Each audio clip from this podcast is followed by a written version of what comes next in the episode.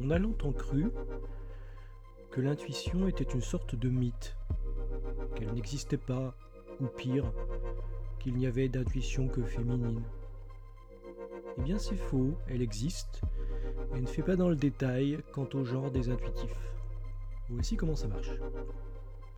Notre cerveau est fait pour l'action, mais pour agir, il doit prendre une décision. Tout va bien dans deux cas. Le premier est le réflexe. Dans ce cas, une réaction est prévue suite à l'activation d'une sorte de gâchette en mode automatique, du tac au tac. Cette règle peut souvent être représentée par un proverbe, un slogan. Les militaires et les médecins, par exemple, utilisent beaucoup ces phrases, par exemple sous forme de sigles. MAT, M-A-T-H, pour maladie connue, allergie, traitement en cours, hospitalisation récente, pour évaluer une situation médicale. Ces réflexes sont mimés dans les Shadocks avec le fameux marin philosophe. Peinture sur crasse égale propreté. Si quelque chose est sale, alors il faut le peindre et il n'y a pas à réfléchir. Le second cas est le cas où l'expertise est possible. C'est le monde du diagnostic. Par exemple, un expert d'assurance va évaluer le coût d'une réparation en fonction d'un ensemble de règles qu'il connaît. Normalement, un autre expert devrait arriver au même résultat. On peut toujours rêver. Lorsque les experts ne sont pas d'accord, ce qui arrive aujourd'hui souvent, le doute s'instille puis s'installe. Et les complotistes rappliquent aussitôt.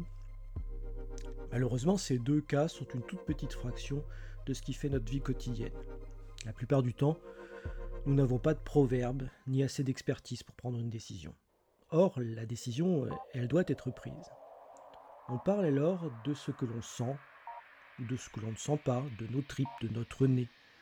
Mais est-ce Les neurosciences, et je vous mets une référence dans les commentaires, permettent de regarder dans le cerveau les processus à l'œuvre, notamment grâce au progrès de l'imagerie en temps réel. Elles sont extrêmement curieuses. L'intuition pourrait être la conjonction d'une expérience, et non d'une expertise, et d'un désir, d'une volonté. La curiosité nous permettrait d'accumuler des expériences pour faire notre expérience de la vie. Puis, quand une situation nouvelle arrive, pour laquelle nous n'avons aucune expertise, mais une urgence à prendre une décision, notre cerveau fait une sorte d'inférence, comme les intelligences artificielles, sans qu'il nous soit possible de vraiment justifier la conclusion à laquelle il arrive. Le reproche souvent fait au réseau de neurones profonds de faire la même chose revient finalement à critiquer le fonctionnement de notre propre cerveau. Or, ces processus sont centraux dans les décisions politiques, stratégiques, les choix commerciaux.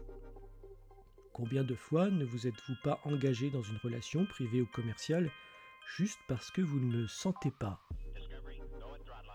Volonté et expérience. Il faut les deux. Sans volonté, pas d'intuition. Avec une expérience trop faible engendrée par le manque de curiosité, pas d'intuition. Ou pire, fausse intuition. C'est stratégique d'avoir de l'expérience, et cela s'obtient en faisant des expériences. La recette n'est pas neuve, c'est celle de l'empereur Marc Aurèle quand il écrit ses Pensées pour moi-même, qu'il n'a pas notées pour qu'elles soient publiées, mais juste pour lui. Il accumule de courtes réflexions dont l'ensemble constitue un référentiel d'expérience permettant de prendre des décisions rapidement, de passer de l'intuition au mode réflexe. Voici alors notre phrase réflexe globale. Pour avoir de l'expérience, je dois avoir des expériences.